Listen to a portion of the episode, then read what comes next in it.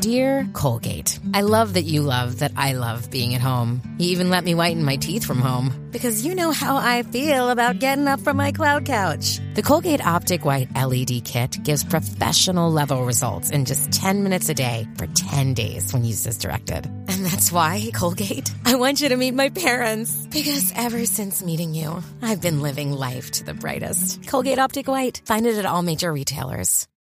Scrambled eggs all over my face. Ladies and gentlemen, let's get ready to rumble. I'm Kit Garrison, I'm Brian Gill. I'm Richard Barton. and this is Mad. Uh, about You sound insane. You realize that? yeah. The whole world gone crazy. Seriously? It's showtime. Mad About Movies is your go to podcast for all things cinema. Every week, we meet and talk movie news, movie rumors and rumblings, and break down a chosen movie of the week. Don't worry if you haven't seen it, because we'll warn you before we head into spoilers. And stay tuned till the end for weekly recommends, in which each of us suggests something awesome that you need to check out ASAP. And remember, you can find all of our episodes on our website at madaboutmoviespodcast.com. This week's movie of the week is what, Brian? this week we're going to be talking about Bennett Miller's Foxcatcher. Do you have any idea who I am? Some rich guy calls you on the phone. I wanted to speak with you about what you hope to achieve. What do you hope to achieve, Mark? I want to be the best in the world. Good. Finally, guys. Yes, I feel like we've been waiting for this one for far too long. yes, because limited release. Not only that, but uh, this movie's been delayed a, nu- a number of times, if I'm not mistaken. Correct. Uh, I feel like we were talking around this time last year about this movie, talking about how it was supposed to come out last uh, Christmas season, and I think they wanted to sort of put it on the film festival circuit a little bit more, get the buzz up, uh, take it to Cannes, and all that good stuff. And um, the buzz was pretty high coming into this for me. And uh, you know, there's Oscar talk for a number of these performances uh, coming into this as well. So, like I said, finally we get to talk about this. Yes, oh the woes of limited release. Uh, such a bummer. Sometimes we live in a very, I feel like, big market too, a top Yes. five market in the country Yes. in Dallas Fort Worth. Uh, I, I would say the Bay Area, L.A., New York. Chicago, Chicago. and Yep. it's really the only places bigger as far Yep. as a movie release. I would think, as far as the number of eyes that could see a movie. Yes, So, in Orlando, Des Moines. Des Moines. Tampa.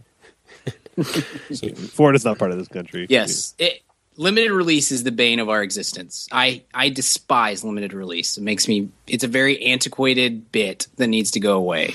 It makes honestly no sense sometimes, and I understand the the concept of independent cinema and Yeah. uh, distributors that don't have the time or budget to uh, put into some of these movies. But when you have a movie that is in the running for the best film of the year Yes, and it doesn't make money, it's because it wasn't out and nobody could go see it. It's not because it's not a good movie or people didn't want to see it. It's because they can't. It literally physically can't go see it. So. especially when you are pushing it as hard as as the studio pushed Foxcatcher. We've been seeing uh, trailers and posters and stuff for it for literally for months before it it opened, and we could not see it for a month after it had been out. Like that's and again, we live in the fifth biggest media market in the in the states. Like that's insane. It's so frustrating that we have to deal with that kind of junk. Yeah, here we are. I I think it should be a rule, a, a, a Yeah. law.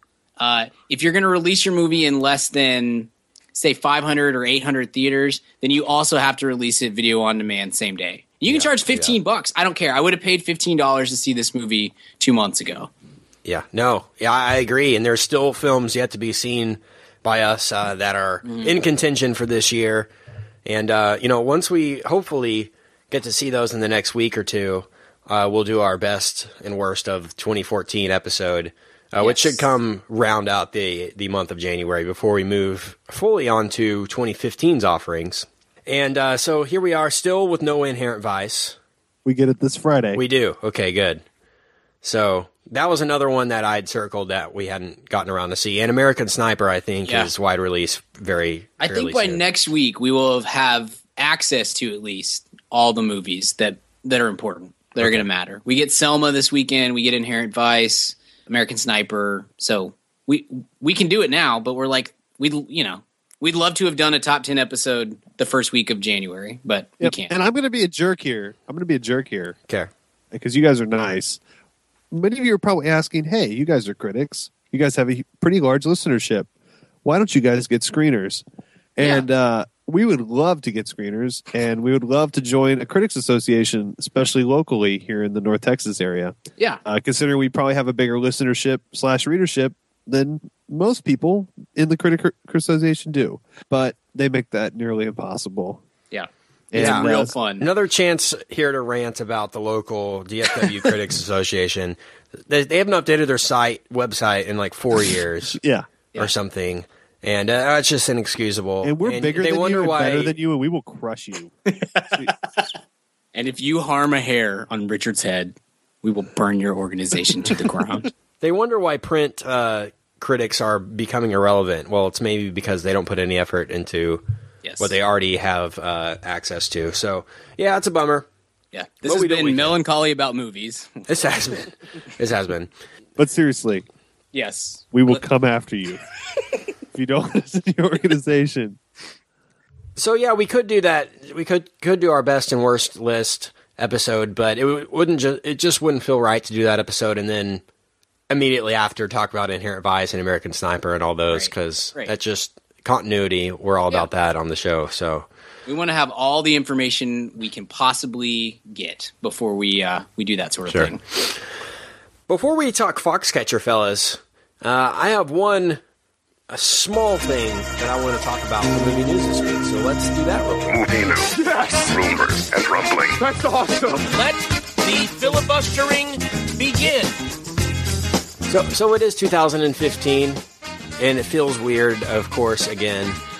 Uh, but this is this is a big year, fellas, for movies. Uh, we've been talking for the past couple years about how 2015 is going to be something big, something special. Uh, it can't be any worse than 2014. I think, especially for um, just box office numbers wise. I think 2014 was a 19 year low. Not a very encouraging sign from that point. But Brian, like you said, maybe sometimes maybe people are moving more towards that video on demand style of viewing. So sometimes people will want to see a movie, but uh, they know that in two months they can sit on their own couch and watch it in glorious high definition for Yeah. basically cheaper than taking their kids out to see it or something like that. So a little bit depressing from that standpoint, but I, I think 2015 will reignite some public Yeah. interest in movies. At least that's how it's looking right now. I think there's two two points to be made because I've seen a ton of uh, blog sites and stuff like that posting blurbs about how how bad this is the end of good you know of blockbusters and the uh, the industry is so down and all this sort of stuff. And I, I yeah it's been a, you're right as you said it's been this is a, a 19 year low it's really bad. But I think there's two points to that and one is this is a this is a bad year for blockbusters. This was just kind of a crappy year. We weren't really that stoked about most of what came out. We Well, we, we, talked about transcendence. well, we talked about it going into the year of this did kind of feel like the I don't know, like the redheaded stepchild of of the movie industry because next year is going to be so big, and two, and 2013 was really big too. So it just kind of got left behind. So besides Guardians and I know Transformers did well both here and and overseas, but there just weren't that many things to get excited about. And so I'm not willing to say, you know, the movie industry is in trouble or the theater industry is in trouble uh, until we see how next year goes because I think we're going to get a big bounce back on that. The second point, though, for me is part of the bl- eh, part of the blame goes on the theaters themselves for not making the theater an enjoyable environment Yeah, anymore. yeah. You know, and that, we I feel like that has been a major uptick this year of the number of movies I've been in where somebody has had their cell phone out the entire time, or somebody's been vaping in the movie, or just people being First, off, I have an addiction. I'm trying to quit. Can- Okay. Can, I tell Yeah. you guys? Can I give you guys some cool news? I don't know if I've talked about this on the podcast, but uh, so uh, a lot of people, a lot of people know I've been hanging around Dallas a little bit. No, but some of you may know I work in a for a technology company during the day. And have you guys played around with Oculus Rift at all? You, are you familiar with it? I talked to you guys a Yeah. little bit Yeah. about it. Yeah. So one of the things I play with it on, and Oculus Rift is a, a VR a virtual reality tool that you actually uses your smartphone. So it's basically a little headset. You put your smartphone into the eye part of it, and it uses your move. It's just like when you did virtual reality in the '90s at the mall. You move around and everything moves around with it. But one of the coolest use cases that I've played around with on it is a movie theater simulator, and it's the craziest thing, Brian. It would trip you out, but you put this headset on and it completely blocks everything out, and you tap the screen and you are in a movie theater. So the screen is looks like it's 70 feet in front of you, even though it's maybe two inches, and you can look around. You're as you move your head, you look around. There, it's you're you have the best seat in the theater. You're right in the center of probably a 300 seat theater, and no one is in there with you. It's just all empty seats, but you can literally look up and count the tiles on the ceiling. You can see popcorn on the floor if you want. The seat next to you is right there. There's a cup holder, and it gives you that complete theater experience, but it could be on demand, like in your own house. you know, it's pretty crazy. It really is awesome for those of us that love watching things in that theater, uh, movies in the theater, but also um, hate uh, humans. This is a great. this is a great kind of uh, uh, use case. And what am I? Look, what's the word I'm looking for? Uh, compromise in a, in a weird way. So I just want to share that with you Yeah. guys on the thing. But look it up, the listeners. You guys should look it up. Um, Yeah. Oculus Rift, Samsung. Oculus Rift is its own company that's doing this, but they have one that they've kind of made in uh, along with Samsung, and you put a Samsung phone in there, and, and all kinds of fun things can happen. Probably a lot cooler and more technically insane than a movie theater, but I'm a simple person and was most impressed by that. Yeah. So there's even popcorn on the floor in our virtual world too. Yeah, yeah, and Yum. and God a weird, a weird couple like Yeah. kind of just in the back. Is the floor sticky in the virtual Yeah. world? Can I tell you guys the weirdest movie story ever? Because we have a short episode this week. There's not a lot of movie news. I don't think I've ever told you guys this. So when I was like late high school, early college in the summer, I was working, and my mom. I always had Mondays off. So my mom and I had this tradition where we would kind of go on like these cool like uh hangouts on Mondays in the morning. So we'd go to California Pizza Kitchen because we're awesome, and then we'd go see a movie. Whatever came out that Friday, we'd go like Monday at like you know eleven thirty in the morning when no one was there. So we went to see Mission Impossible three one time with uh, Philip Seymour Hoffman, Tom Cruise, and uh, we're about fifteen minutes in. It's delightful. It's just us and one other guy in the theater. And we're sitting there, and we're about 20 minutes into the film or whatever. And another gentleman walks in, and you just kind of think, oh, he's just late or something. I don't know. It was a little weird because it was pretty late into the movie, but whatever. And he just kind of very methodically walks up the steps, walks into the theater, like into the row where the other random guy in the theater is sitting, and oh just no. beats him without mercy. There's Oh blood gosh. everywhere. Not a word is exchanged. So we leave the theater, uh, not the building, just the, the theater we were in, and like go tell a manager like, um, some crazy person just walked in, and we didn't know if there was like you know beef between the two. Maybe he knew he was at the theater and he was going to settle some hash, or if it was just like a random face Yeah. beater. Well, it turned out it was the latter, Oh, and the police came, and this guy just his deal was he just liked to walk in the movie theaters and, and this the guy we found out later who got beat up was like a 69 year old guy Oh my gosh. um, and anyway, the the assaulter tried to flee the scene, but he didn't own uh, what do you call him a car, and so he was just kind of wandering this. While cops chased him like uh, Benny Hill, Nice. just sort of like and just wander on this empty parking lot, the movie theater at like twelve fifteen on a Monday afternoon in the summer of two thousand and six, and it was the weird. And they just gave us all these free passes, like please God, don't tell anyone this happened, and and it was the weirdest movie going experience of my life. So I say all that to say, yes, that also happens in the virtual reality. that was actually the inspiration. That's of encouraging. Oculus Rift. yeah. So every fifth movie you watch, a just crazy person comes in. This this conversation's making me never want to go to a movie theater again. I don't know how it's warped into that, but I don't know. I've been in plenty of theaters recently where I had hoped somebody would come in and beat the tar out of somebody. I mean, somebody specific, not just a random guy, but uh, Yeah. you know, No, I know the people who are bringing a four-year-old into an R-rated movie and eating Genghis Grill like in the movie theater. I'd be okay if they got beat up a little bit. that actually happened, guys. Yeah. Some I would have actually preferred it over A Million Ways to Die in the West, but uh, it can't be undone. Yeah. Uh, no, but I just wanted to talk a little bit and look at kind of ahead to 2015 and uh, sort of the upcoming release schedule. And I guess we can talk since we're actually in 2015 now, if how we you know how the outlook is looking for this year. So I guess we should start off with sort of the obvious ones here. Coming up later this year in May, we have the Avengers: Age of Ultron. The spring is kind of la- kind of laxed. It looks like as far as release uh, stuff goes. Uh, you're you're skipping one. Uh, fast. Yeah, April Yeah. third, I think, first something like that. And Pitch Perfect too. I mean, fast. Yeah, I mean, Avengers: Age of Ultron is is a hyped one. We also have Jurassic World later this year, which we're getting a full trailer to both of those uh, fairly soon, if I'm not mistaken. And I'm I'm assuming we'll be talking about those uh, in the next couple weeks. So look forward to that. Of course, Fast, uh, or I should say, Furious Seven, Yes. uh, coming out later this year. Does this rank on your number one anticipation list? I know it probably does for you, Richard. Right? Uh, for 2015. I, it's it's it kind of fluctuates between Star Wars, which believe it or not, I am excited for.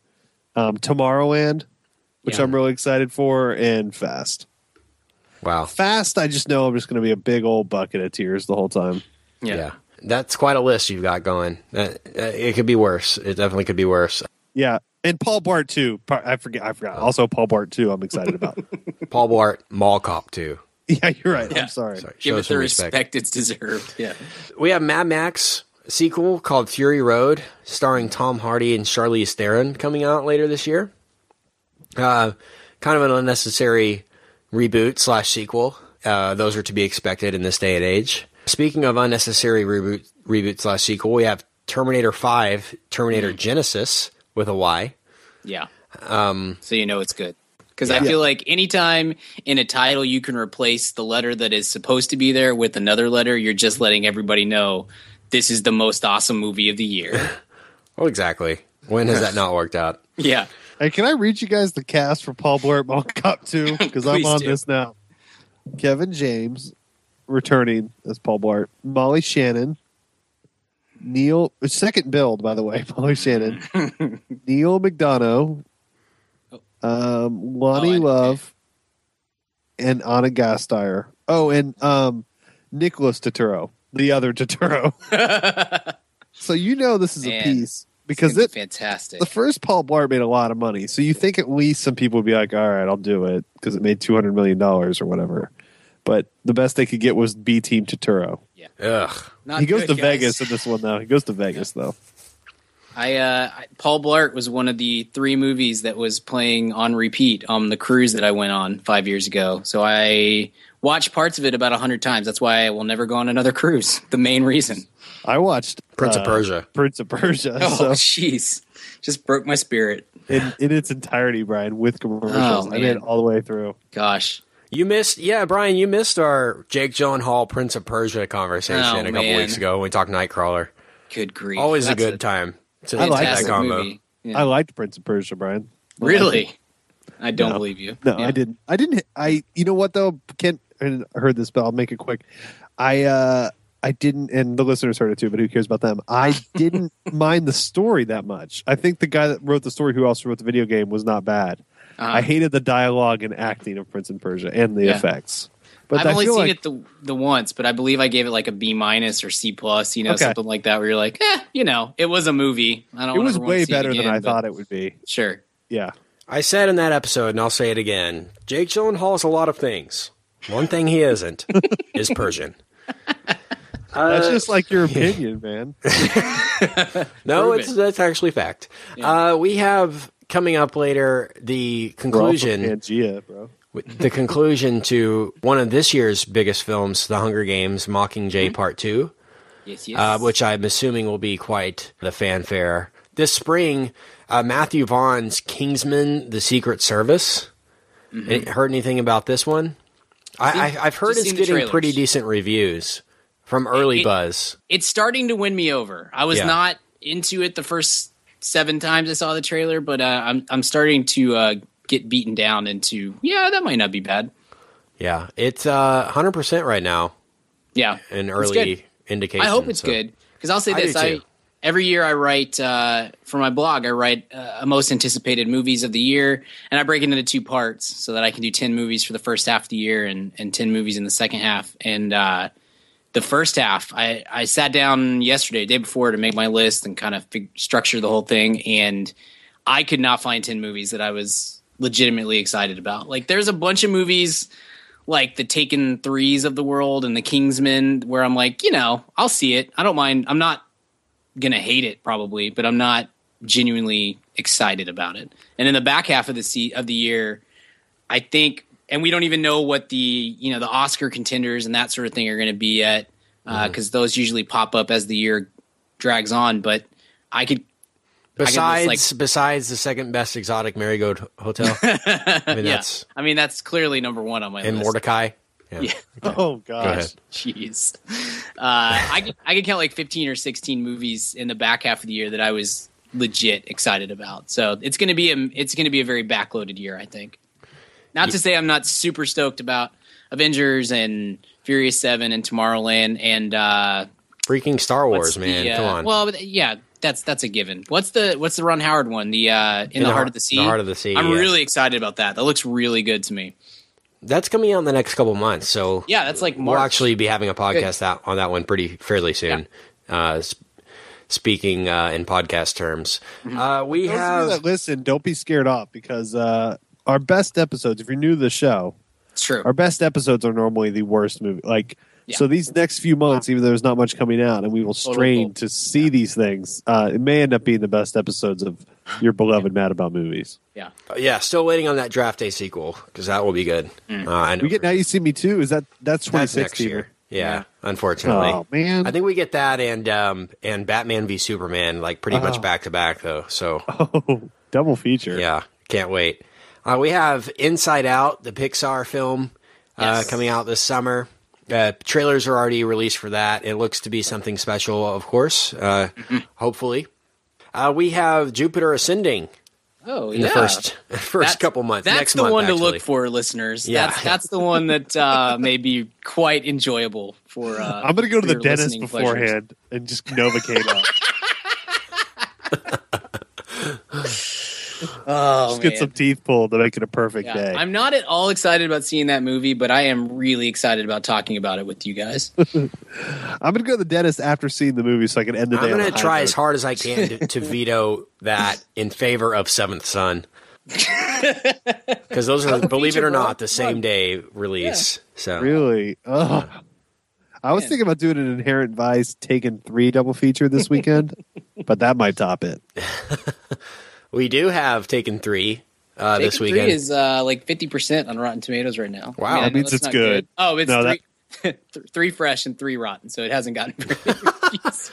But I'm telling you, that means it's good. If Liam Neeson, if that kind of Liam Neeson movie is fifty percent, that means it's going to be good.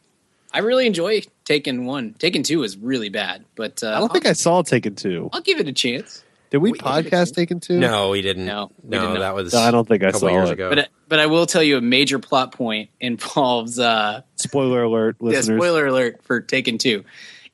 So Came Liam Neeson ago. gets Get taken, right? Yeah, Okay. Liam Neeson gets taken, and uh, one of the ways that he figures out where he is is he has his daughter, who is miles away. Uh, it seems she is in a in a in a uh, hotel room up high, and she throws grenades out the window so that he can hear the boom and he can tell how far away she is, and and uh, kind of pinpoint his location. You mean uh, like most people don't have ep- echolocation built into their Yes, nervous yes. systems? I don't. Yeah, It's not a trait. we, uh, it was something. That's that's insane. No, I the funniest part about Taken Three, and I I, know- I don't know if we'll do an episode on it, but I just want to say Oh, we this, are. this tidbit. Hopefully, we do. Um, the fact that Liam Neeson's like, there's no way I'll I'll do another Taken. I'm done. This is it. And like, what if we pay you fifty million dollars? Okay, I'm in. you know, I that's literally that what went down. us, So yeah. Yeah. Yeah. he got like thirty up front plus some back. end. Yeah. like it's insane. so he just has to show up in Liam Neeson all over the place, and he's good. Slapstick, We- crazy characters. Uh, the two Hemsworth films uh, prior to Avengers coming out, Black Hat.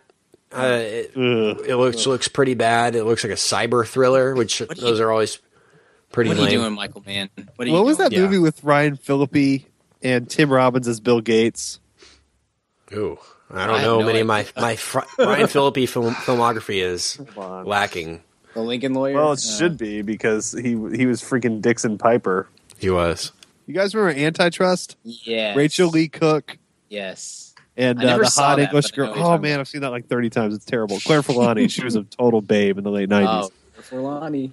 It this looks like if Michael Mann reshot that movie, but it looks like the technology is Yeah. still the Yeah. same. I don't Yes. understand.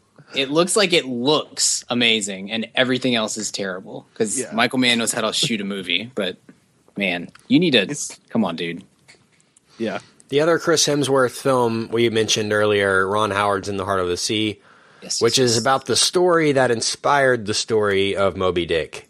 Yes. So th- this could be something cool, and I love Ron Howard, so Yep. looking forward to that. Yeah, my girlfriend read that book and said it's outstanding. Great. So uh, should be good. We have Neill Blomkamp's newest effort, Chappie, coming out. Short Circuit 3 Mhm. basically Short Circuit Three slash District Ten. I like Blomkamp though. I'm I- I excited do like to see what he does. So Producer Steven maintains that Short Short Circuit Two is the greatest movie ever made. Not kidding. That's his number one film of all time. Definitely arguable, but I was uh, a Not Short was a- Circuit One. Yeah. Short Circuit Two. well, Short Circuit One is terrible, but I was a big Short Circuit Two fan as a kid. so was I. But Yeah. as a kid, the airplane scene, yeah, Yeah. like the model airplanes, pretty, pretty powerful. Uh, well, this movie stars Die Antwoord, so we What? know it's going to be good. Oh, Yeah. we have uh, Tomorrowland, of course, coming out later this year. Uh, the sci-fi thriller or sci-fi blockbuster, I should say, from Disney and Brad Bird and uh, Damon Lindelof. So we'll have to look forward to that. Trailer is already, or teaser trailer, I should say, is uh, pretty pretty exciting. Yes, yes. Uh, definitely uh, qualifies as a teaser. We have a live action Cinderella uh, Kenneth Branagh is bringing us from the directorial chair. Uh, that Disney is also uh, bringing to us in the first half of, of 2015. I believe that's a spring release, uh, keeping with the tr- tradition of Oz the Great and Powerful and uh, Alice in Wonderland and, and movies and like that, Maleficent. Yep. and Maleficent uh, coming out. Snooze Fest. Yep. Snooze Fest uh, to kick off the years. Uh, we're quite used to those. I do like uh, Kenneth Branagh though as a director. Oh, I do too. And Yeah, uh. Hayley, Hayley uh, Atwell is in that movie as well. Oh, Richard, okay. there you go. I like her. We have, um, believe it or not, a Quentin Tarantino film released this year. Uh, the Hateful Eight will come out this uh, fall, so there's an Oscar one to circle. Uh, from early indications, I'm guessing will be uh, will be the Hateful Eight. Uh, the screenplay uh, alone was, you know, n- very uh, well publicized uh, last year. Uh, so, uh, looking forward to see his screen version of Hateful Eight. Despicable Me spinoff called Minions, and that looks That didn't uh, already very come annoying. out. I No, swear that came Yeah, out. No. July. unfortunately, it, those Despicable Me movies come out, but all you ever see is the Minions anyway. So I don't understand the point of this. Kids spinoff. love them. Yeah, they Kids do. love them. Yep. Uh, we have uh, a, a trailer for Ant Man is dropping in, in a few days. Marvel's Ant Man that comes out this year. So Mm-hmm. look forward to that conversation in the coming weeks. And I guess we should wrap up this uh, conversation by talking about uh, the only movie coming out this year, in my opinion, The Wedding Ringer, starring Josh Gad and Kevin Hart. Uh, coming, I will say um, that the movie's not going to be good, but it is the best looking Kevin Hart movie I've ever seen by like a lot. Like I can at least see how that movie got made. it's basically not- Hitch, isn't it? Just a remake of Yeah. Hitch. but I mean, Kinda, Hitch yeah, made yeah. Hitch made like 150 million or whatever. I mean, I know Will Smith is.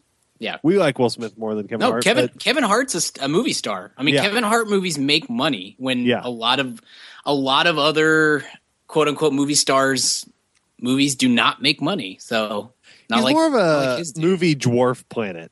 I wouldn't go full star. Sure, sure, but they No. cost nothing to make, and they always always come out very profitable. So I, I can't blame Hollywood for making Kevin Hart movies. I just wish that as a as a society we would decide, you know what, we're we're done. We've got enough. We've got He the seems Ice like Cube such a movie. nice guy too. He really does seem like a super nice guy. Kevin Yeah. Hart does.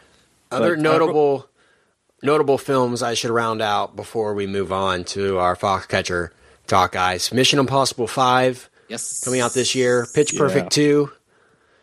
Uh, SpongeBob b- movie Sponge Out of Water coming out. Uh, Fifty Shades of Grey, the film. Kill me. Kill me. Uh, another Kevin Hart affair with Will Ferrell called Get Hard. also coming out. Uh, we have the Fantastic Four reboot Oh, Mild- Michael B. Jordan. Yeah, With mild Jordan. excitement for that one with Miles Teller because of Uh, Josh also- Trank, the director. and Josh Trank. Uh, I hate behind- Miles Teller though. Even though Whiplash rules, I'm sure it's just. I still hate that movie from last year. yeah, what was that called? Y'all Uh, really spectacular y'all, now. There's y'all hate that way. Y'all y'all put way more too much thought into like hating that movie. Just it's I pretty do, like- forgetful. just just move on. was. I think because I went into it really expecting it to be Yes. really good. totally really? him I expected it to be like what it was. It's just a, It was like a 98% high school. I thought that was going to be a great movie. Yeah, it was like 98% on Rotten Tomatoes, and it had a good trailer, and it was abysmal. I would rather watch Antitrust with Ryan Phillippe and Tim no Robbins. way. No way. The movie was pointless. Oh, it was pointless, but there are a lot uh, more movies. Shailene Woodley, That are that's when she got, you know, Yeah. that was just, she lost it for me. Yeah. The reboot of Peter Pan coming out this summer. Pan. It looks kind of pretty with Hugh ridiculous. Jackman? I like Hugh Jackman, but I, Like I just Edlund. no. Uh, I'm not. I'm not anticipating Pan. I love Peter Pan way too much for them to do anything else to it. Honestly, I saw the trailer for it today on the like on Yeah. the big screen, and it looked good. So that I mean, from an aesthetic standpoint, it looked good. I hadn't I hadn't seen it in a in a movie theater till today. We have Ted 2 coming out. We also have, like I mentioned earlier, Mortdecai with Johnny Depp. We have a Magic Mike sequel. And we have Seventh Son. And uh, that's really it. And of course, uh, rounding out the year, we have the Peanuts film and the Adam Sandler Pixels. Yeah, Starring that Josh Gad, Looks like it could too. be interesting. Just Looks uh, like a just Wreck It Ralph, uh, yeah. live action Wreck It Ralph, basically, I- with that. And, and I'm really excited about the Good Dinosaur too. The Pixar. We're getting Okay, two is that- Pixar movies this year. Oh, okay. Yeah. Cool. Really? That's cool. Yeah. Well, fun. Well, lots to look hey forward guys, to. we've been doing, we've been talking about 2015 since we started this podcast. Back when this podcast was a radio show, yeah. we used to be excited about 2015. It was That's right. years and years ahead of us, and we are here, gentlemen. And let's enjoy the movies this year. Let's just get to April and let's have some fun. That's right. Well said. And on that note, guys, let's move on and talk Foxcatcher. Coach DuPont has a vision. He would like Foxcatcher to be the official training site for the national team. What's he get out of all this? What are you thinking? This is it. This is all that we've that we've ever wanted. Mark, you have been living in your brother's shadow your entire life. It's your time now. Brian, I'll let you start this episode off. You're the first person to see this of the three of us, if I'm not mistaken. Yeah. Uh, you had to go out to a modern art museum to see I this did. movie. Yeah. Yeah. Kind of crazy circumstances, but uh, talk to us about your anticipation for the movie and uh, general thoughts on Foxcatcher. I was very excited about this movie and have been for a long time. Uh, as Kent mentioned at the at the outset, uh, we were supposed to get this last year, and then it got bumped for whatever reasons. I think to finish off some stuff and put it in a better release year too. Uh, uh, it's got last year was pretty stacked Oscars wise, uh, and this year is not. So I think it gave it a better chance to to get some awards and and all that good stuff. I love this cast. I never would have guessed that Channing Tatum would be an actor that I really look forward to from a performance standpoint. Five years ago, that just never would have crossed my mind. But he's so talented, so I was excited to see that. And of course, as you know, we're all big Steve Carell fans here, and, and seeing him take on a completely different role than anything he's ever done before was was uh, very exciting. So it's a weird movie. It's it's very quiet, uh, which kind of took me by surprise. It's to call it a slow burn. I think would would undersell it a little bit. Like there are long stretches within the movie where really nothing happens, but you're never uh, you're far from bored. You're I think the like a good thriller. I think the longer it goes between uh, you know real events taking place or or explosive uh, violence or actions or whatever, the longer it goes between those things, the the the tenser you get and the the more I think, and for me at least, the more enthralled I kind of became with what was happening on screen. Because really what you've got is three uh, great actors and i've never been a big ruffalo fan um, but he so man he might be the best part of the movie honestly for for me. Anyway you got three great actors who are just acting and uh, bennett miller just i don't know he took a very unique direction in how he was going to tell this story. It's a very odd story, and I'm sure there are way more facets to it than what you're going to get in the in the two hour runtime. But anyway, overall, I was very very impressed, and uh, it's grown on me since I saw it. It was a very strange theater experience. I, like I said, I, I had to see it like a modern art museum, which is a great theater, but it attracts yeah. a, a, strange crowd, and uh, it's it's not necessarily you know. Was it Dallas or Fort Worth? Fort Worth, okay. and and I love the modern in in Fort Worth, and I see a couple movies a year there, uh, usually like documentaries and stuff like that but for whatever reason this was this was planned for one weekend and so anyway it's it's a strange experience because i the that theater doesn't have the greatest speakers and and the the the uh, screen is a little bit small compared to what i might get at you know a, a, big multiplex or whatever and so it almost made it to where like the audience was a part of the of the movie, which can be good and bad. Uh, so that's just a personal experience. But uh, just as a movie overall, I was very impressed. I think all three of these actors, we'll talk about more as we go, I'm sure, but I think all three of them deserve a lot of attention. Bennett Miller did a great job with. There's only like five or six explosive scenes in the movie, and I think he made them pop so so very well. Uh, I'm, I'm very impressed. Yeah, Richard. You know, Bennett Miller is an interesting director because he's someone that came out of nowhere in a way with Capote. He grew up with Philip Seymour Hoffman. They were like childhood friends and came up together. That's why Philip Seymour Hoffman's in so many of his movies. And, you know, but his movies, he he honestly hasn't made really a bad one yet. And he's, but he's not really thought of yet in that upper tier of kind of the younger, you know, with the PTAs. Mm-hmm. Um, the Tarantinos and that kind of generation of directors. And I'm not sure after watching this that he doesn't belong at least close to there. Yeah, his movies definitely have uh, a a feel and look to them, and it's kind of a, an interesting blend of like a little a little PTA, a, a, little Fincher, a little, you know, and but you're right. He he he operates in the sparse really well. Mm, um, that's a great way to put it. Yeah, yeah, and he he really understands that and how to make that not boring and how to really make you thirsty in a weird way for for more which is it's a fine line right man because it can also just be boring as crap when done wrong and mm-hmm. uh he he because capote has some just and that movie too just you're kind of there's some stretches where not a lot's going on but you're so nervous because of the darkness and a lot of just aesthetics of it and the the level of performance that he's able to get out. I think he he comes from an acting background, so I think you know he's not someone that you know. There's two types of directors, right? There, there's or I guess three. There's the cinema, basically the glorified cinematographer that just know how to shoot something. Um, and then there's the person that really knows how to direct performance, and then there's those rare guys that are, are good at both.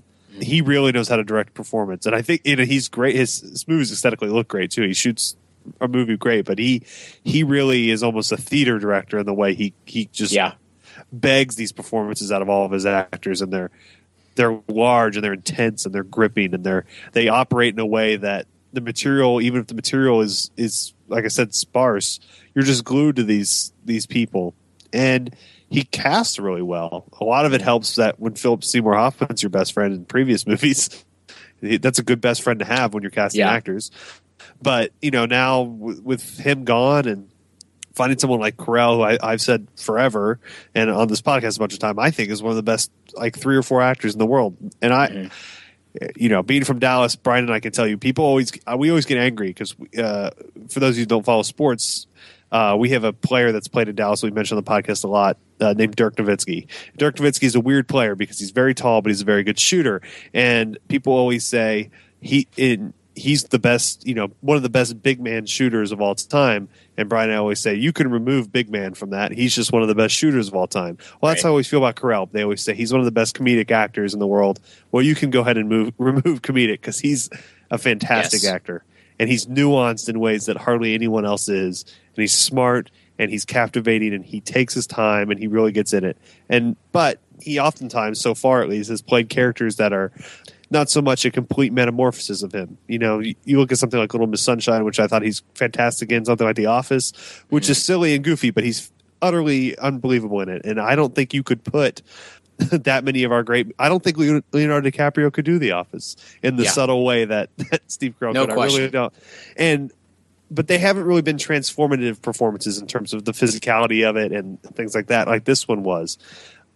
And so he he was he was great in, in recognizing that goes to Miller, finding him and, and trusting him with that role when I don't think a lot of directors would.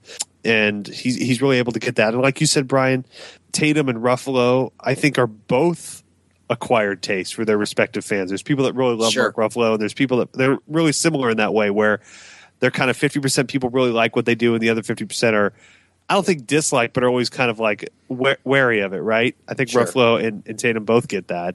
They were both excellent as well, and I, I thought. You know, we we're talking earlier about the Spectacular Now, and I'll shut up because I've been talking for four minutes. We were talking about the Spectacular Now, and that was a movie we went into with huge expe- or large expectations, and we're really let down by. And this was somebody something that I had just enormous expectations for, uh, given the talent involved, and I it, it it lived up to those. I think it was a really excellent, just slow burn of a brutal movie, and, and I really enjoyed it, and, and really fascinating story too. And we'll talk about that sooner. But Kent, you go ahead and now you can do your twenty five minute monologue, and I'll sit over here and drink water. It might not be that long. For me, this is definitely a slow burn. That's a good word to use to describe it. I don't know if it was worse than I expected, but it was just different than I expected. I, I expected this to be more of a thriller, honestly, more of uh, twists and turns than it ended up having. To me, it felt more like a biopic or a biographical thriller than it did the the a, a thriller per se. I, I think the trailer sort of lent itself to more expectation, in, in my opinion, for the events that occurred. I mean, I really, I don't know about y'all, but I really didn't research this at all, the, the actual story behind this. So, you know, I didn't know what was going to happen. And there's a scene in the movie, and it's also in the trailer, where uh, John DuPont, Carell's character, just walks in the training facility with the gun. And you're Yeah. just like, what is going to happen? At least I thought that. And it ends up in the movie uh, being not as serious as it, you know, w- could have or should have been. Uh, and he's just sort of in there to, to rile up the troops, and people don't like. He walks in with the gun, and people just kind of glance over at him like it's no big deal. Oh, John Dupont's walking in here with a gun. Like I, I figured somebody would tackle him or something. Like holy crap, he's got a gun. You know that doesn't happen. So I, I thought it was going that direction. Not to say that uh, I'm disappointed by the direction it went, but that's just where I expected it to go. Um, and I was also anticipating to be talking about Steve Carell a lot more. Uh, but I mean, there are three very strong performances in this in this film, and I think Ruffalo and Channing Tatum deserve more credit than they're getting Yeah, in this in this case. agree. I, think they might be better than Carell in this in this movie. Although Carell's performance is is uh, transcendent, and we'll talk more about it here in a bit. But I was just Channing Tatum is something special. He really is. Uh, this this is a, a fantastic performance. I mean, he really transforms into this character, not physically enough to the level that that Carell does, of course. Uh, but I mean, his mannerisms, his movements, his entire attitude changed uh, for this. And uh, he's a likable person, but I mean, he does a lot in this movie that you don't like him, and he does a lot that you do like him. I mean, this is a guy that can make an audience feel any way he wants them to, and, and you don't see that very often. But uh, I was blown away by Channing Tatum in this movie. I just wanted to say that up front, and also Ruffalo. Brian, you mentioned it a little bit. We're not we're not big Ruffalo people on the podcast. I think we've given him a hard time for now you see me enough times in the past, and uh, and some of his other work in in recent years. So not always great to see him, but man, was he good in this? I must admit, uh, it took me a while to even recognize him. Uh, to be honest, especially in the beginning when he's lurching around like a gorilla Yeah.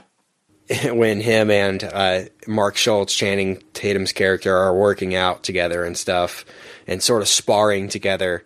Bennett Miller really gave these guys opportunities to act, and Yeah. not just act like two characters sitting across from each other and having a dialogue back and forth. I mean, they they were they were able to get into this movie physically from every angle that they possibly could. I mean, these guys he gave them an opportunity to transform into these characters, you know, and that's that's something that we saw with with Moneyball and Jonah Hill and uh, and of course Brad Pitt and you know Seymour Hoffman's performances Oscar winning in Capote. So it's to be expected, but man, I, I think when it's all said and done, I don't know if this movie will get the recognition it might deserve. I don't know if this is a best picture front runner right now. I think it'll get a it's it's you know in the top 10. It's a nomination worthy, but I don't think at least anybody in my circle or, or people I have talked to about it consider this the best film of the year. But I think you can make an argument for these performances. Uh, you know, it'll be it'll just be really interesting to see what ends up happening with this. And I, I'm sure Steve Carell will get a nomination, right? For Yeah. this, I'm sure Yeah, that- Channing Tatum will as well. I think Carell is a definite. Tatum, Tatum may get lost in the shuffle. And I think this is the movie that it's that you know um, what Little Miss Sunshine was for Carell. He didn't get nominated for that, did No, he? no, no. Yeah, there. It always takes two. I think. Like I feel like Jim Carrey's mistake was not making another serious movie before Truman Show, Mm-hmm. because you have to have one that establishes that I'm serious, and then a second one that you can get nominated for. And I feel like this will be Tatum's. Oh well, this guy's an act, can actually act, and then whatever his next serious movie is, probably Jupiter Ascending, uh, he'll get nominated for. Well, the uh, the pointy ears will put it over the top. I'm assuming. Jeez. no, I, I really think that uh, Carell has a ch- has a shot at this, uh, but I don't feel like supporting actor is a big stacked category this year. That's the only reason I say That's that true. about Channing Yeah. Tatum. I feel like the lead actor. There's a lot of people that will. We've mentioned, you know, Michael Keaton, of course. Uh, I think Ralph Fiennes actually has a shot at leading actor for Grand Budapest. I think that's just a fantastic performance as well. But I don't feel like supporting so actor is so is a really is a is a category that's uh people I mean I mean of course Aaron Paul's performance in Exodus Gods and Kings is probably going to be up. yeah, right now we have for Golden Globes for supporting. That that's where Ethan Tatum Hawke. is, is in trouble. Is Yeah, is because he Ruffalo. supporting or is he? or I is think he, he's. uh, suppo- I think it would actor? be Carell lead actor and then Channing Tatum supporting. That's what I would think. Well, Uh, Golden Globes have it as uh, Ethan the Hawke. opposite. No, no, just these are Yeah. supporting actors for motion picture. Uh, Ethan Hawke, Robert Duvall, Edward Norton, J.K. Simmons, and Mark Ruffalo. So the th- issue is with Ruffalo and Tatum splitting the vote. I think Ruffalo will get it, the nomination that is, not the win. Yeah. I don't think I don't they'll know, both get nominated. I don't know if they'll both get nominated. I just feel like Ruffalo probably is a little more established in that award Mm-hmm. scene, and uh, I think he'd get the nod. And he's older over Tatum. Yeah, maybe. Uh, uh, the The movie revolves around Channing Tatum's character. I I mean, that's that's the only reason I could see him getting more recognition for it. And I, I seriously think if I was to rank those three performances, it's like Tatum one, and then Carell and Ruffalo are one, B, and C. You know, Yeah, they're they're right up. I mean, we're we're comparing apples to apples here. Yeah, honestly. they're all tremendous and they all deserve it. I don't know if they're all going to get it, does but they definitely all deserve it. The the physical transformation that Tatum and Ruffalo especially undertook for their roles, like people don't actors they don't get credit for bulking up and becoming physically becoming a character if it's a big guy. It, it, it's only like when uh, Christian Bale loses uh, 50 or 60 or 80 pounds for the machinist. You know, things like that is where we tend to pay the most attention to that. But they had both of those guys had that wrestler gait down to a T. Oh, man, and yeah. Just, I mean, they they had the scene that- the scene where Channing Tatum uh, is introduced to the Foxcatcher Yes. Farms uh, wrestling facility, Uh-huh. and John Dupont, uh, Carell's character, just takes him into the wrestling Yeah. workout room, and it's just a wide shot, and Ch- Channing Tatum just starts basically working out by himself. Yeah, uh-huh. He looks like a, a cla- like a technically trained wrestler. I'm I'm sure that Tatum had a wrestling experience in the past. If not, I mean, what a commitment to learn Yeah. all that, you know, and the study uh, it. yeah the opening scene pretty much where Ruffalo and, and Tatum start kind of sparring or whatever you call it uh, was to me was kind of a mesmerizing scene because it's again it's very quiet uh, but this the pops and the hits and the the various moves that they're making I thought that was a that was a stunning scene uh, which is very kind of an odd thing uh, to get really excited about that early in a movie, but I felt like it introduced those characters perfectly and kind of showed you, okay, these two dudes brought it. This is not just we're gonna go out here and be wrestlers. Like they they see you got the impression that they had really studied what they were doing and who they were playing. Yeah, what what how do we feel about Steve Carell moving forward as a serious actor? Do you think this is a one-off like you know, he'll do one serious film every couple years and get it, you know, get people talking about him, i.e., like Jonah Hill does? Mm. Or uh, do you think he's going to start moving down this more serious path and not do, you know, the incredible Burt Wonderstone two right after this or something? you know, uh, he's got he's got a lot of potential for both sides of his career, unless they make another Evan Almighty. Uh, that might. he's got uh, his next movie sounds like a laugh riot. Um, it's directed by Peter Sollett, st- co-stars Ellen Page, Julianne Moore, and Michael Shannon, who's hilarious. New Jersey car mechanics Stacie Andree and her police detective girlfriend uh, Laurel Hester both battle to secure Hester's pension benefits after she was diagnosed with a terminal illness. Oh man! So it, it's definitely Who's a happy. Director? It, it's a Happy Madison joint. Um, Oh, no, it's no. I'm Oh, my gosh. I'm kidding. It's Peter Sollett, um, who did Nick and Nora's Infinite Playlist. Um, Nothing else. That sounds Yeah. like it'll be small. That that'll be the uh, what was it called? The movie he did, Seeking a Friend for the End of the World. Remember Yeah. that one? Yeah. Uh, last year, wasn't it? 2013. and then he's so. got a movie called Acme, which It's a apparently Looney has- Tunes. yeah, movie, Looney Tunes right? movie Yeah. with the Bad Santa guys. Okay. So that's that's all he's got according to IMDb. I mean, coming the the real question is, we're talking about this this year's awards show. So, will he get nominated for Foxcatcher or Alexander's The Terrible, Horrible, No Good, Very Bad Day? I mean, that's Jennifer Garner's picture. I mean, she carries that. she does steals the show. Yeah, Can't take that from her. She she has that and draft day this year, so things looking up for and those Capital One Garner. commercials. Yeah. So No, let's talk more specifically about this uh, performance by Carell. A little weird to see Carell in something so serious. And uh, how did you guys feel? Were you weirded out all, at all by this performance? I mean, it, he's very creepy in this in a good way, um, and he he accomplishes that uh, really to perfection here. The creep uh, aspect. I mean, he's such a versatile actor. It really is in- incredible. And what's what's frustrating about it is I you know I've heard a lot of interviews with Steve Carell. I mean, he's done the the late night circuit and everything promoting this. People have him on podcasts and such. Nobody ever mentions The Office I know. eh, when in talking to him. The Yeah. like people just forget that that was a part of his life, and that guy was on that show for almost a decade. You know, but does do people just don't associate him with that show? And for me, not not just because I'm a fan of the show, but he was so closely associated with the character Michael Scott that uh, for me, anything he does outside of that, I have to first remove the Michael Scottness from whatever he's doing and do that. I mean, did y'all have any of that in this movie? You know, Yeah, uh, it's kind of it's kind of it's just weird to see him doing something so serious and be good at it. You know, it's it's Yeah. it's very strange. Yeah, there's. It's interesting. It's um, you know, he definitely. it's creeped like me out. Ace Ventura going and doing the Truman Show and be like, "Wow, Yeah. I didn't expect that." That's kind Well, yeah, of but he he tapered it a little bit, He right? did, a lot yeah. more with something like Crazy Stupid Love, which is a more of a it's a comedic but more restrained performance. Little Miss Sunshine, which is Yeah. a funny movie, but he's not really funny in it at all. Um, Dan in Real Life, uh, the aforementioned uh, Seeking a Friend for the End of the Universe or whatever. Uh, so he it Way, wasn't way as back. way way back yeah. Yeah, I forgot about really dark character in that.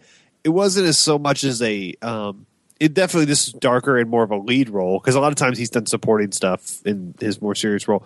But this this was definitely getting in he definitely went into the steps of the pool instead of diving in like someone like Carrie did. Uh, but it didn't surprise me at all and I, I would implore anyone that's listening that's not an office fan even if you don't care for the comedy I, I certainly understand I love The Office personally, but I can I can get that the comedy of that show may not be for everyone. But j- just watch an episode of that. Just just watch Carell and watch how nuanced that is, and like mm-hmm. how delicate that performance is. It's not a broad comedic part. there are parts, yes, where he screams and gets a laugh and things like that. But watch the little ticks and things like that. It's it really is a master class, and I think playing that character in the way he did, the, the way they wrote for it, really was a, an incredible lesson for him as an actor, and he came out of it uh, a really a really great actor. And the person I always compare him to is someone like Steve Martin, who's so funny and such a great comedic actor, but fits right in in a serious movie if needed. Robin Williams too. And so, uh, yeah, it wasn't a surprise at all, Ken, to answer your question. Yeah. It wasn't weird to see him do something serious at all. Uh, it was weird because the character was weird. Was, whatever creepiness or weirded outness I felt was certainly uh, uh, authentic to that that role. Yeah, the roles like this that I always compare it to is that Robin Williams performance in One Hour Photo.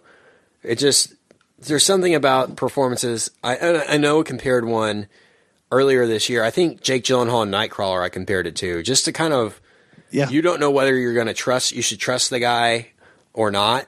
I mean, you know, John Dupont. This is the perfect example of that. Uh, in Channing Tatum's character of is this guy for real? And, you know, is he really going to give me all that I want and and lead me to the Olympics, or does this guy have ulterior motives? And he keeps you guessing the entire movie. Let's talk about his weirdness a little bit. Steve Carell's character, the scene where they're doing co- cocaine in the helicopter. Yeah. kind of crazy. Very memorable scene, I will admit. But um, this guy's freaking nuts, John DuPont. Um, Yeah. I knew nothing about this guy. I knew about the DuPont family and the DuPont Corporation, of course, uh, but had no idea the background of that. And if this guy was like this, what an insane human being to go purchase a tank and then get upset that it has a 50 caliber machine gun attached to it. Like, what is this guy's deal? I was just, I was very intrigued by just what the heck was up with with John Dupont, and I think that's mainly this movie. Uh, like I said before, I expected a lot more to happen in this movie. There to be more twists and turns, more, there to be more of a story. Like Moneyball is such an interesting movie, uh, in my opinion. You know, things happen, and it's it's really very cleverly written and, and well done. There's a lot, a lot to learn in that one. And I'm not big into wrestling, you know, Olympic style wrestling. Yeah, you're a WWE guy. I'm I'm straight, uh, only MMA, you know, but but off, but Bellator, only off-brand MMA, not UFC. Uh, Kid But, wears only I mean- tap out gear. I mean, it was it took a lot for me to gain an interest in this subject matter, and what kept me interested was the the Dupont character. And now I know that's that's the point of this movie, but uh, to me, I was just wondering if it was going to be if it was going to turn into a movie at any point, like hmm. in Nightcrawler, where when Gyllenhaal's character goes to the house and then witnesses the murder. That's when it turned into a movie to me, you know? And I was waiting for that moment here. And it really just felt more like the story of Mark Schultz, who's Channing Tatum's character's relationship with Carell's character. That's really the movie. And then, you know, Ruffalo's character is, of course, thrust into it all. But I just wanted to reiterate that, yeah, I expected a little bit more to happen in the movie. But what did happen kept me interested. And, you know, this guy's a talented director, Bennett Miller. Uh, Really is. He really knows how to even use music to great uh, effect. I mean, that's not said enough nowadays in movies. Is that a somebody knows how to pick songs and and score a film and knows when to use music uh, and fade down the natural sound of a something. I mean, there are several scenes in the movie where it's there's no sound and it's just showing you know the wrestling trials or something. And all you hear is music, and you, you see yelling, you see fans going crazy, but you don't hear the fans going crazy. And uh, man, Bennett Miller is, is talented, and I'll, I'll I'll reiterate that. And he does deserve to be uh, thought of in the new upper echelon. I think this movie will do it for him, though. I think this this movie will gain him a little bit more respect, a lot more respect, actually. Yeah, and Futterman too, who's the screenwriter who also wrote uh, Moneyball and Capote with Yeah, with Miller, uh, or wrote and then Miller directs. Is also he who was an actor who was the son in the Birdcage. A lot of people don't know that. Um, Was in a Mighty Heart and a few other things too. But uh, is an excellent writer. I think these scripts are are really good, and they don't try to be.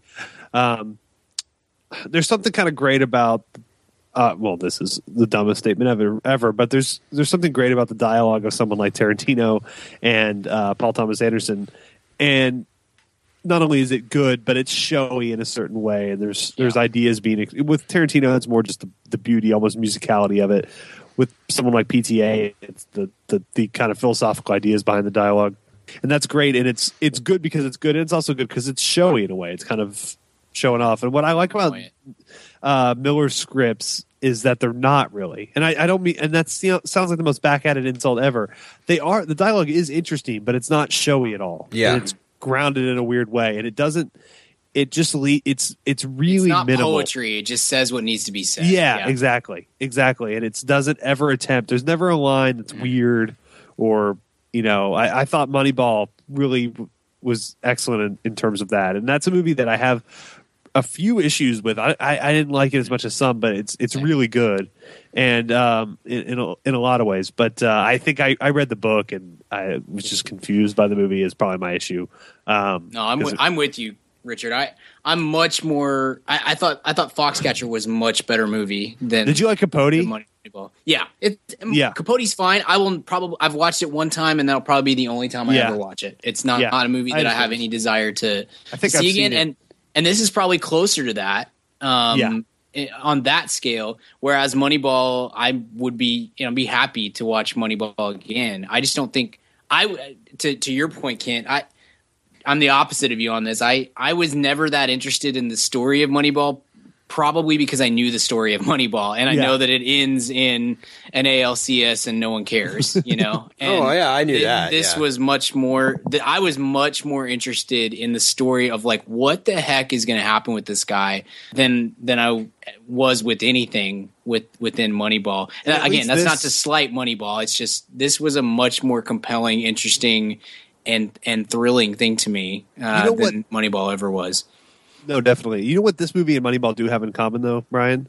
What's that? They both completely leave out Mulder, Hudson, and Zito. So that's, that's Yeah. Yeah, they do.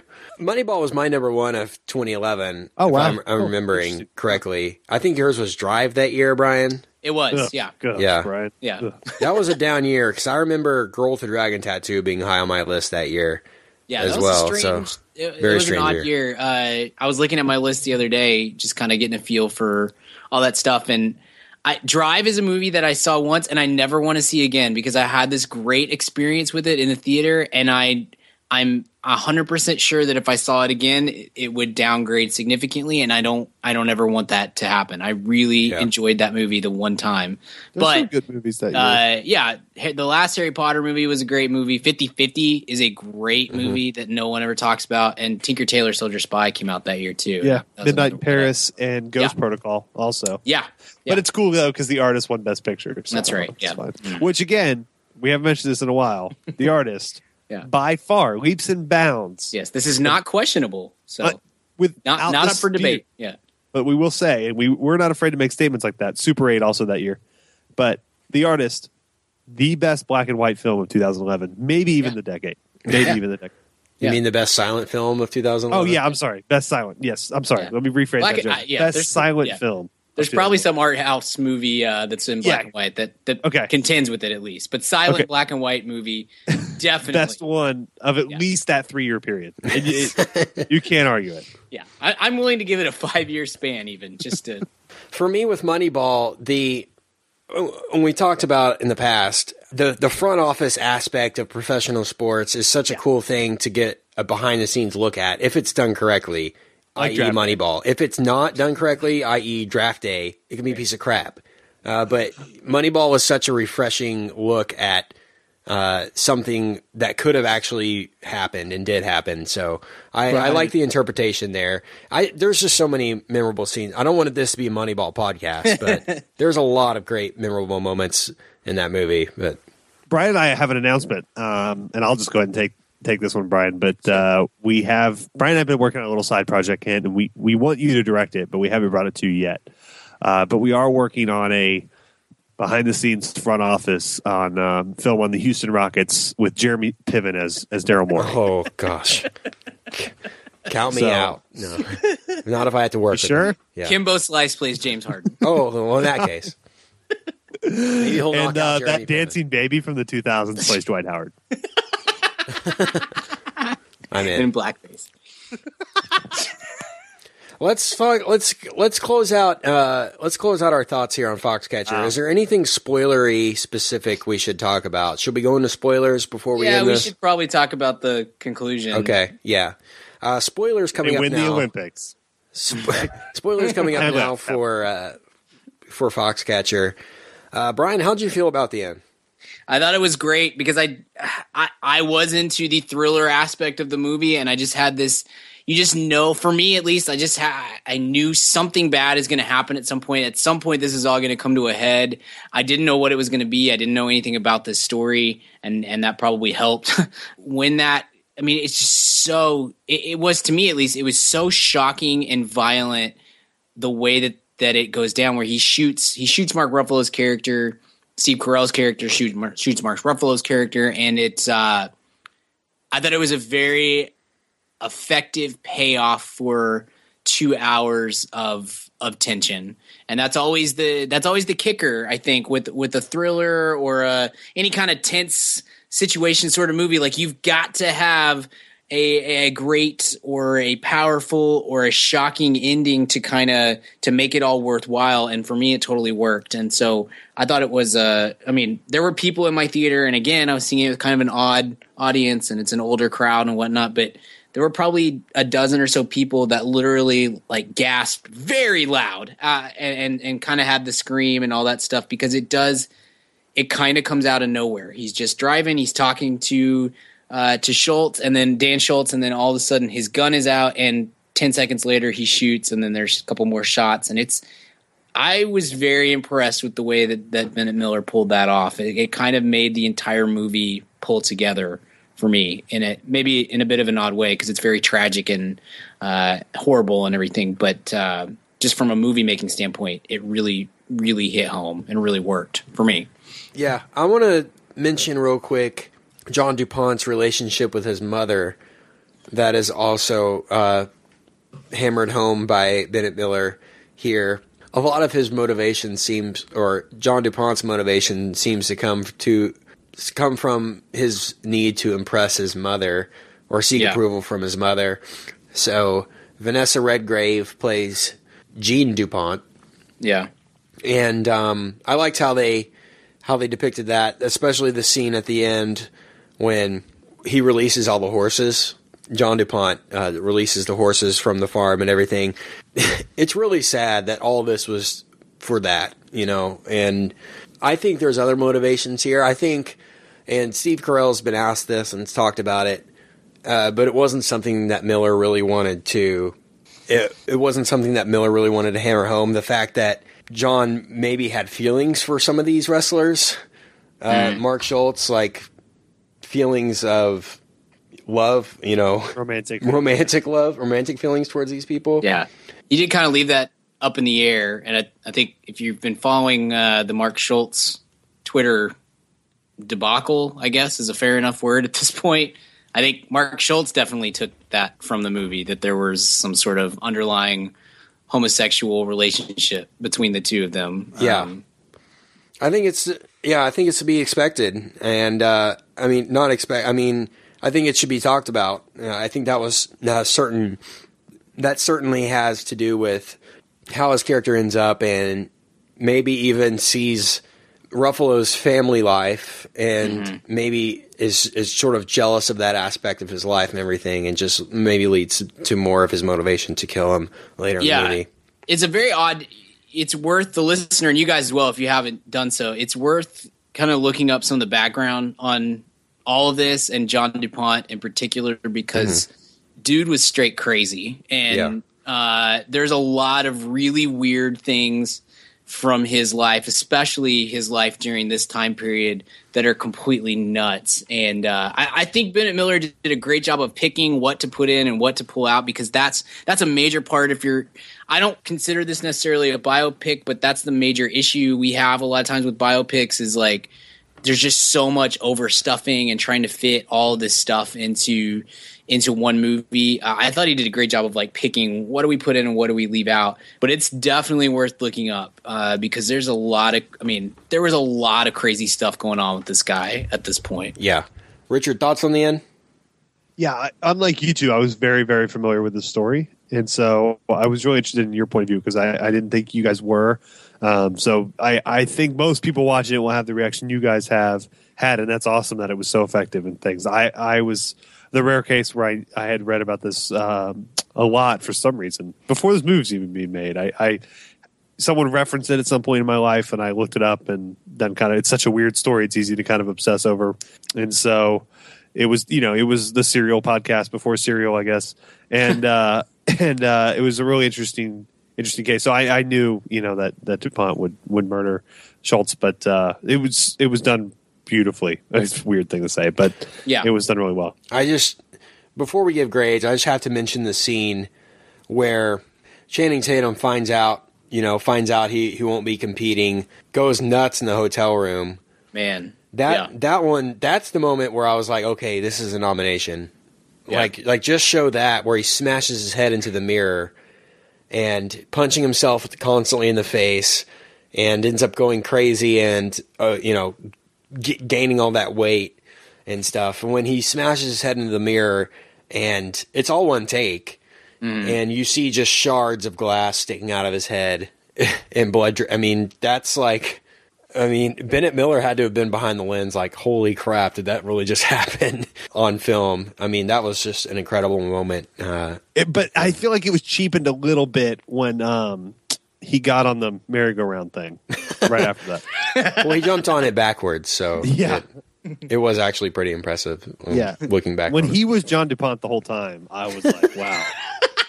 That is weird. Crazy. That was crazy. Let's move on to grades, guys. I'm going to give this a A minus. Not it, it's it's up there for me this year. It ranks, you know, outside of the. I mean, in the bottom five of the top ten, probably for me at this point. Okay. Uh, it's pretty. It's it's up there. I mean, I think it's. I need more consideration to find out where it will uh, ultimately end up. Uh, but for me, this is an A minus. Solid movie, very good performances. I think the performances out, you know, outperform the movie itself, and uh, that's not necessarily a bad thing. So, uh, I'll give it uh, A minus. Brian, Uh, it's in straight A for me, and I would. I also it's it's in the top ten. I would, as far as just straight Oscar contenders go. I for me at this point, and there's still a few we haven't seen, but for me, I, it's it's Boyhood and, and Birdman, and and this would probably come in third uh, at this point for me. So, maybe, yeah. Richard.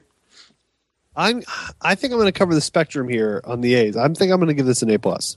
Ooh, wow, cool. nice. This is number one for you, Richard, this year.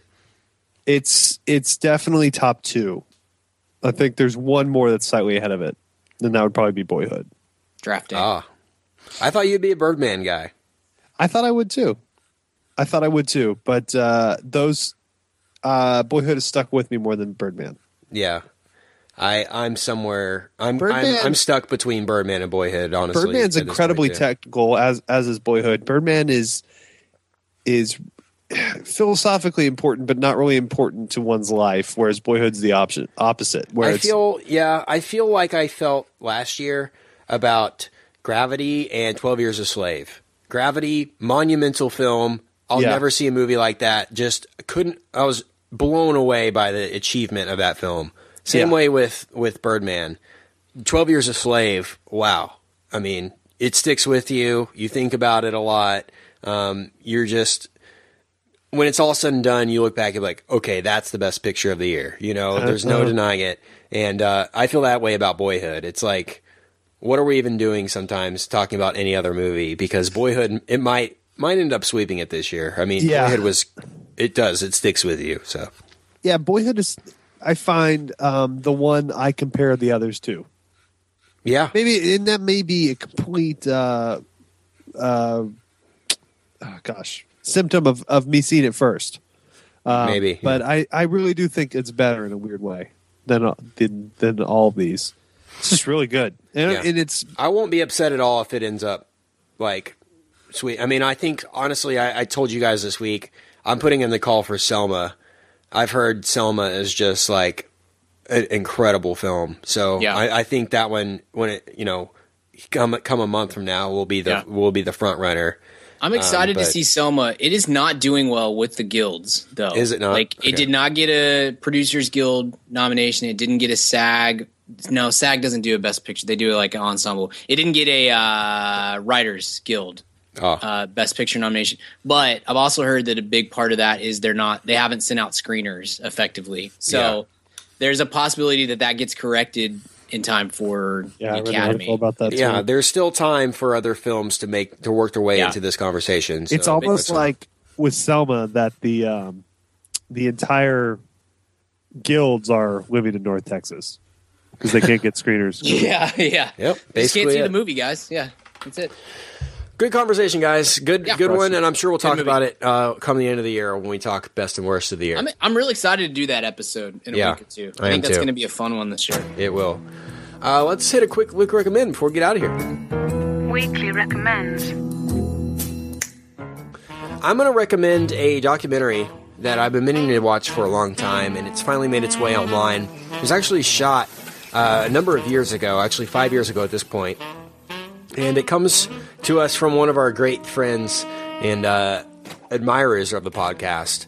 Uh, the our least favorite Franco, James Franco, uh, he did this Saturday Night Live documentary called Saturday Night, um, Oh, and it's an observational documentary where he he basically just charts a week at SNL, uh, what it's like to work there, and he does it um, for John Malkovich when he came and hosted, uh, I think in tw 2010. Okay. Yeah, yeah, and yeah. so a lot of familiar faces on there. Good cast, yeah. uh, Bill Hader and, and Will Forte, uh, to name a few, uh, just carry the thing. I mean, their contribution to that show, especially Hader, is just incredible uh, to witness. Also, John Mulaney, also um, Fred Armisen, of course, and uh, a, a lot of great, uh, great stuff. So, I mean, they they show everything. They show the pitch meeting to the host, and then they show the you know the first day of writing, which is Tuesday, which they basically everybody stays up for 24 hours straight writing their scripts.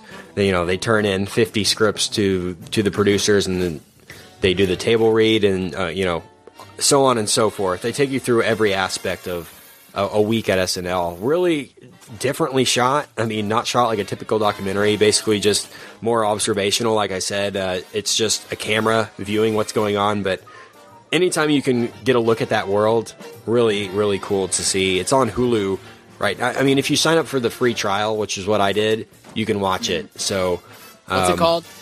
Saturday night. Okay.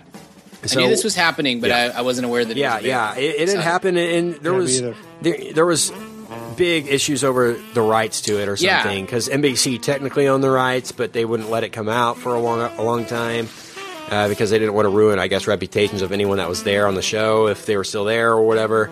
Um, but it's out now. And uh, you can finally watch it. It's called Saturday Night, and uh, that's my recommend. So I, y'all will like it. Y'all will really like it. It makes me want Seth Meyers and John Mulaney back in the fold. Mm. Those guys really, really Good had chance on one of those. Yeah, really, seriously. So uh, on top of that, just on top of your recommend, uh, there's a uh, a website called Ten Minute Mail.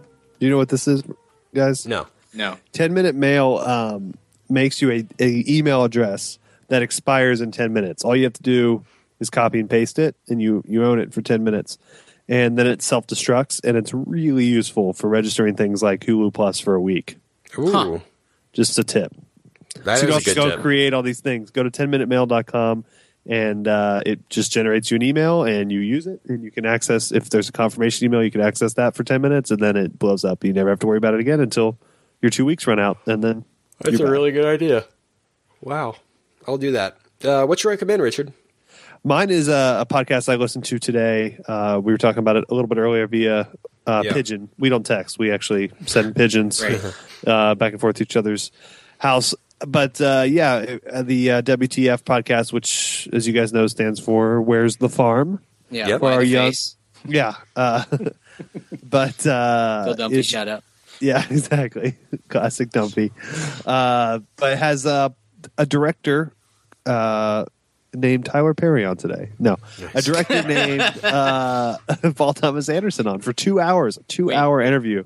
Paul Thomas Anderson or Paul W S Anderson? No, you're right. It I'm wasn't. only interested in the latter. It's well, you're you're in luck because it's two hours of Resident Evil, like you've never behind the scenes. Did you know Mila Jovovich originally didn't even want to do the first one? Can you imagine the directions it would have taken No, without her? I just can't. No. Well, the, get ready for two hours of what could have been.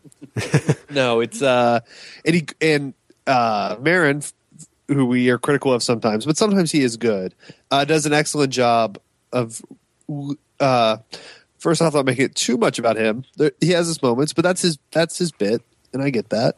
Um, but he he really goes pretty much chronologically through. Let's start with your childhood for twenty minutes. Let's do Boogie Nights for twenty minutes. Let's do Magnolia for twenty minutes, all the way up to Inherent Vice. And uh, it's a really interesting, thought provoking conversation. Uh, Paul Thomas Anderson is breathtakingly normal, which is so weird because he's so. His movies are not. Yeah. so, really normal dude, funny, seemed to have a normal childhood. You know, Tarantino, his myth fits his personality, and Paul Thomas Anderson seems like Brian, like just like a guy, and uh, and it's really interesting conversation. And I enjoyed it, enjoyed it quite a bit. So it's you can go to uh, wtfpod.com or or subscribe on iTunes uh, or after you resubscribe to our podcast and uh, and check it out. It's, it's it's he's someone that doesn't do a lot of interviews, and I, if you're interested in, in him at all or filmmaking in general, it's it's certainly a, a worthwhile listen. So, Brian, what's your uh, what's your recommend? I'm just going to give you a trio of, of things we've talked about before, but that are uh, are are relevant at this moment. Uh, Boyhood comes out on DVD, Blu-ray tomorrow for us. Uh, so Tuesday it comes out. So if you have not seen Boyhood, and I know that was one that was limited release, it was kind of difficult to see for a lot of people, and or maybe you've forgotten how great it was. Uh, definitely check that out because that's going to be a huge, huge player in the coming weeks. Uh, my wife and I have been binging the Americans season two, and it's probably the best show on television. I know we've talked about Americans at length. Oh, you're just you're just now watching season yes, two. Wow. Yes, we got behind, and it got to a point where it's like, okay, we're not going to be able to catch up, so let's just we're going to do the whole thing at one point. It's good Uh, I saw that season three is you know starting in a couple weeks. We pro we we probably ought to do an episode, a, a, a rants and raves episode on that uh, when season three is over. Because Yeah. I'm not kidding. I really think it might be the best show on television right now. Been So- telling you this, man. Been telling I know, this. I know you guys have, and I. It's my wife's fault. I'm totally going to blame it on her. Anything And- that I can watch by myself, I can binge in two days. But if I've got to wait for her, it, it takes time. So Yeah, we hate Uh, her, but yeah, she's the worst. what could matter, but what's important is not only do we have season three of the greatest show on television, Americans, it features American treasure, Uncle Tony Kornheiser. That's right. So you know Does it's going to be even even better. Uh, and then uh, you know what? Uh, uh, Friends made it to Netflix this week, and that's probably the last great wide audience sitcom that Yeah. we may ever have, honestly. And uh, it it holds up so well. You know, it doesn't look great because it's of when it was filmed, but uh, I, that's a major cultural mile or touchstone, I guess. And uh, so, if you've never seen, everybody's seen some Friends, right? But if you've never watched the entire thing, uh, I'll probably start my binge here. In a, I got to get through Parks and Recreation again before the, the new Before- season. What did I say? Go ahead. Sorry, you were delayed. Oh, sorry. So I, I but I, I probably start Friends after that, and and uh, at one point it was my favorite show of all time, and and is a is I think it's people are coming around on how good that show actually was. 'Cause I think for a while it became kind of easy to, to to bash on it, uh, but uh, yeah. So check out any or all of those those things. It's definitely the show. You know, I don't think it's in my top three or maybe even five shows of all time. It's probably in my top 10 Mhm. but it's definitely the show I've seen the most. I've Yeah. spent more time with those characters probably than anything. It's weird Sure. to think about, but I've probably seen every episode of Friends five, six, seven times. yeah, and there's just a always ton of episodes too. tons yeah. of episodes and syndication and i know those characters inside and out and it's weird it is weird that i you know it probably is if you were to like rate my brain activity my favorite show of all time but i wouldn't probably put it on there because it's Sure. not cool yeah, yeah, totally. No, that's a great that's a great way to put it. But I think we've reached a point uh, where, especially with sitcoms, for whatever reason, like you're not Big Bang Theory is the biggest show on TV right now, but uh, you guys don't watch it, and I watch it, and it's you know it's fine.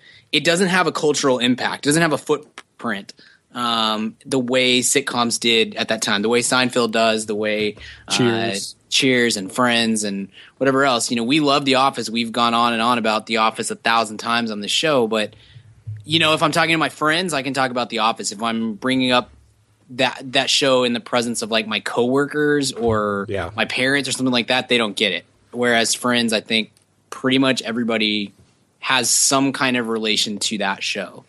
Yeah, no, I agree. It's uh, it's hard to believe that the show ended a decade ago. Yeah, like it's not that crazy. it was on a decade ago. No, it was over yeah. ten years ago. It's crazy. I remember watching the final episode Mm-hmm. on TV, and uh, I remember taping it for Coach yeah. Starks. Kent. He, he came, came up to me at, in the hallway. We, for listeners, we had this very cool, very young um, African American basketball coach and, and teacher in our school, and he was ve- always very worried about his street cred. And uh, he, I was a pop culture nut. and He kind of knew that. He was my basketball coach, and he cornered me one time. He goes, Richard, come in here. I need to talk to you real quick. And I said, "What's going on, coach?" And he goes, he looked around like you know he was trying to deal me drugs or something. And he goes, "Hey, you taping that Friends finale?" I was like, "Yeah." He goes, "You, you make me a copy of that?" I was like, "Sure." And so I made him like this bootleg Friends copy, and he like had to you know give it to him in his car in the parking lot, like it was some sort of uh, Soviet document. One of my great high school memories. good good recommends, uh, Brian. Uh, I'll have to go check. I'll have to buy Boyhood, of course, and uh, um, I, I do. We do need to do an Americans episode. You're absolutely Yeah, right. it'd be fun. I'm glad. Uh, Richard still needs to get on Fargo. We've been waiting I for do. that one. I do. Yes. I'll do that soon. I promise. Yeah. That's that's like when I say next to my queue, I really mean it. And uh, keep in mind, Americans, when we talk about it, but I want everyone to know because I'm I'm normally right about these things, and so so are Brian and so are Ken, but so is Brian and so is Ken. But uh, Matthew Rhys, remember that name? So good. Yeah, he He's is. He's he's amazing. Uh, we House of Cards season three is premiering in a couple weeks uh, as well. So I'm I'm gonna need to go back and catch up back on House of Cards too. I love You were let me see Brian. You House of were Cards. wild about season two, right? I House- I don't know if I'm coming back for season three. I Oh, haven't, wow. I haven't made my decision yet. I I really liked season one a lot.